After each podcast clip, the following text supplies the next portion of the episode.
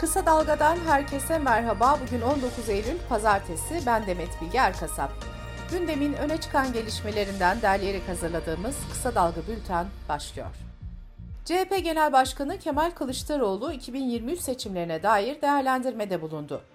Cumhur İttifakı'nın parlamentoda çoğunluğu sağlayamayacağını belirten CHP lideri Erdoğan da bunu kabul ediyor. Erdoğan, Cumhurbaşkanlığını kazanırım ama meclis çoğunluğu elimden gider düşüncesinde. Ama biz Cumhurbaşkanlığını da kazanacağız dedi. Gerçek Gündem internet sitesinin yazarlarıyla buluşan Kılıçdaroğlu, peki Kemal Kılıçdaroğlu Millet İttifakı'nın adayı olacak mı sorusuna, adayı henüz altılı masada hiç konuşmadık ama bugünden adayı belirlememek konusunda aynı fikirdeyiz yanıtını verdi.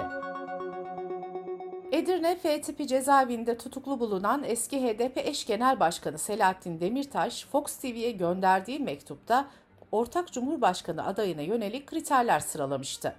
Demirtaş şu ifadeleri kullandı.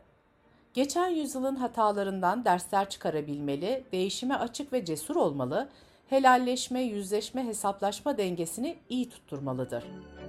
Cumhuriyete konuşan HDP'li isimler ise Demirtaş'ın aday tarifiyle ilgili ortak adayda bulunması gereken vasıflar sıralanmış değerlendirmesini yaptı.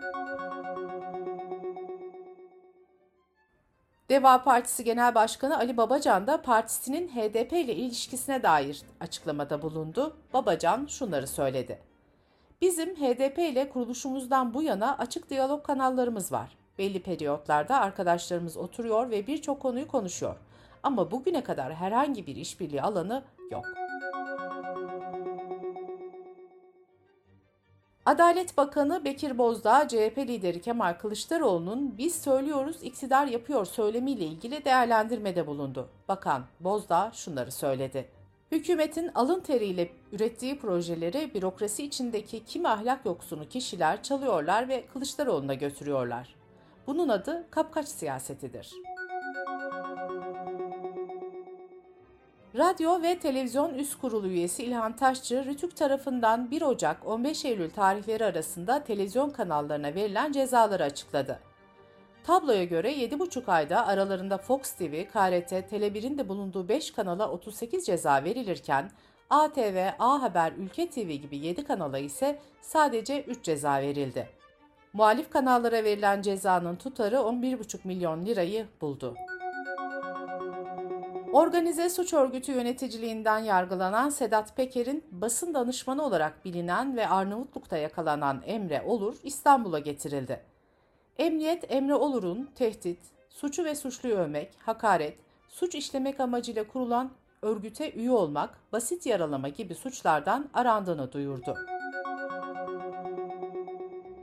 Fikirde Birlik ve Mücadele Platformu'nun LGBTİ artıları hedef alan Büyük Aile Buluşması mitingi dün Saraçhane'de yapıldı.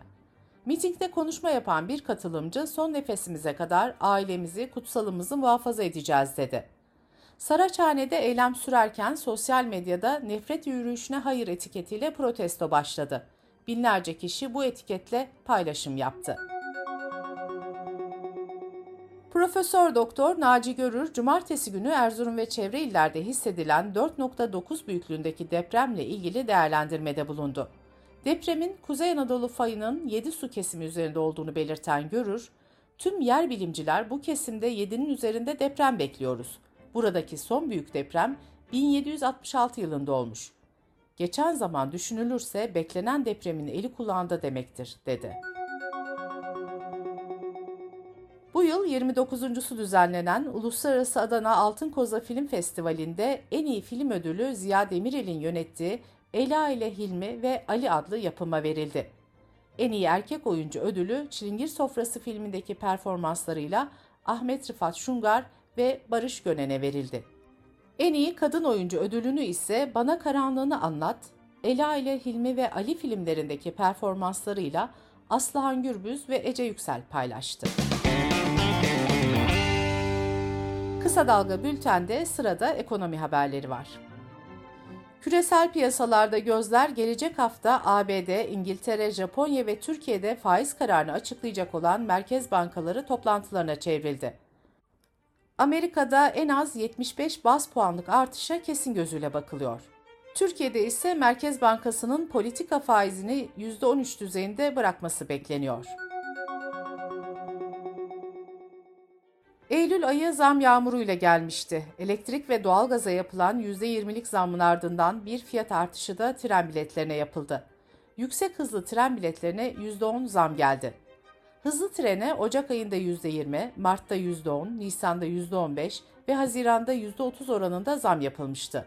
Son fiyat artışıyla birlikte 9 aydaki zam oranı %155'e ulaştı. CHP Genel Başkan Yardımcısı Ahmet Akın, iktidarın açıkladığı orta vadeli programa göre 2023-2025 döneminde enflasyon farkı ve memur zammıyla sosyal konut projesinde taksit ücretinin artacağını savundu. Ahmet Akın bu artışın %90 oranında olacağını savundu. Akın'a göre 3 artı 1 konutun 3352 lira olan taksit tutarı 3 yıl sonra 6370 liraya çıkacak. Arada sosyal konut projesi için E-Devlet üzerinden kademeli olarak alınan başvurular 19 Eylül'den itibaren herhangi bir sınırlama olmaksızın yapılabilecek. Yoğun katılımın olduğu sosyal konutta başvuru sayısı 2 milyonu geçmiş durumda. Borsa İstanbul'da son zamanlardaki hızlı yükseliş ve düşüşler dikkat çekerken CHP Genel Başkanı Kılıçdaroğlu hafta sonunda bir mesaj yayınlayarak manipülasyonlara dikkat çekti. Kılıçdaroğlu, borsada yaptığınız manipülasyonları izliyorum ve notumu alıyorum dedi. CHP sözcüsü Faik Öztrak'tan da dün aynı konuda yeni bir açıklama geldi. Öztrak şunları söyledi. Borsa İstanbul'da küçük yatırımcıları silkeleyen ve himaye gören bu manipülasyonlar ciddi bir soruşturmadan geçecek. Yapılanlar kimsenin yanına kar kalmayacak. Dünyada milyarderler listesi değişti. Hindistan'ın en zengin ismi olan Gautam Adani milyarderler listesinde Amazon'un kurucusu Jeff Bezos'u geçerek dünyanın en zengin ikinci kişisi oldu. Adani iki ay önce de Bill Gates'i tahtından etmişti. Bu arada Henley Partners'a göre Türkiye'de yaşayan dolar milyoneri sayısı 29.400. Multimilyoner sayısı da 1470. 100 milyon dolar ve üzerinde varlığı olan kişi sayısı ise 84. Dış politika ve dünyadan gelişmelerle bültenimize devam ediyoruz. İran'da ahlak polisi tarafından gözaltına alındıktan sonra kalp krizi geçirerek ölen 22 yaşındaki Mehse Emini, Sakız kentinde toprağa verildi. İranlı yetkililer gözaltında işkence iddialarını reddetti. Cenazeye katılan binlerce kişi ise hükümeti protesto etti. Kürt nüfusun yoğun olduğu kentte cenazeden sonra birçok kişi kaymakamlık binasının önünde eylem yaptı. Polis göz yaşartıcı gaz ve plastik mermi kullandı. En az 13 kişi yaralandı. Emini ahlak polisi tarafından başörtüsü kurallarına uymadığı gerekçesiyle gözaltına alınmıştı. Polisten yapılan ilk açıklamada 22 yaşındaki kadının eğitilmek üzere karakola götürüldükten sonra kalp krizi geçirdiği öne sürülmüştü. ABD yönetimi Kıbrıs'ın güneyine uyguladığı silah ambargosunu kaldırdı. Dışişleri Sözcüsü Ned Price, Kıbrıs Cumhuriyeti'ne uyguladıkları ambargoyu 2023 mali yılı için kaldırdıklarını, yeni düzenlemenin 1 Ekim 2022'den itibaren geçerli olacağını duyurdu. Bu karar Ankara'da tepkiyle karşılandı. Dışişleri Bakanlığı açıklamasında ABD'nin kararı kınanırken adada silahlanma yarışı riskine de dikkat çekildi. Tayvan'ın doğu kıyısında 7.2 büyüklüğünde deprem meydana geldi. ABD Tsunami Uyarı Merkezi 7.2'lik depremin hemen ardından uyarı yayınladı. Bir başka felaket haberi de Japonya'dan geldi. Meteoroloji Ajansı Nammadol tayfununun Okinawa eyaletine yaklaştığını açıkladı. Rüzgarın hızının saatte 108 kilometreye ulaştığı belirtilirken 2 milyon kişiye de sığınak bulmaları konusunda uyarı yapıldı. Avrupa ülkeleri hızla artan doğal gaz ve elektrik fiyatlarına karşı belirli zamanlarda ışıkları kapatma, ısıları düşürme gibi tasarruf önlemleri alıyor. Almanya enerji tasarrufu sağlamak amacıyla kamu binaları, heykeller, anıtlar ve tabelaların ışıklarını yerel saatte 22'den itibaren kapattı. Fransa'da ise kamu binalarının sıcaklıkları 19 dereceden 18 dereceye düşürüldü. Eyfel Kulesi gibi anıtların ışıklandırmaları saat gece 1 yerine saat 23'ten itibaren karartıldı.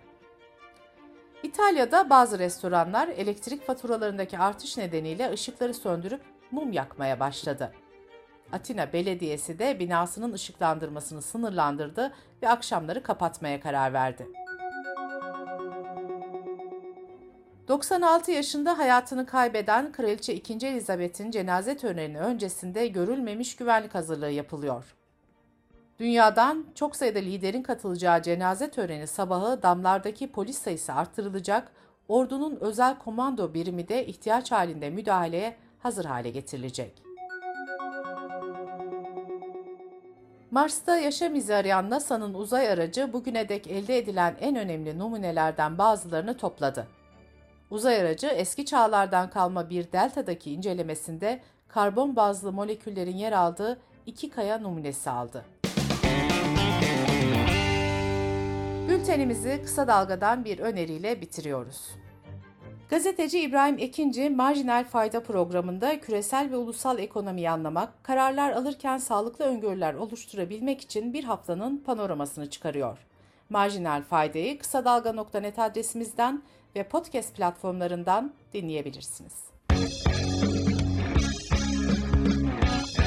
Gözünüz kulağınız bizde olsun. Kısa Dalga Medya.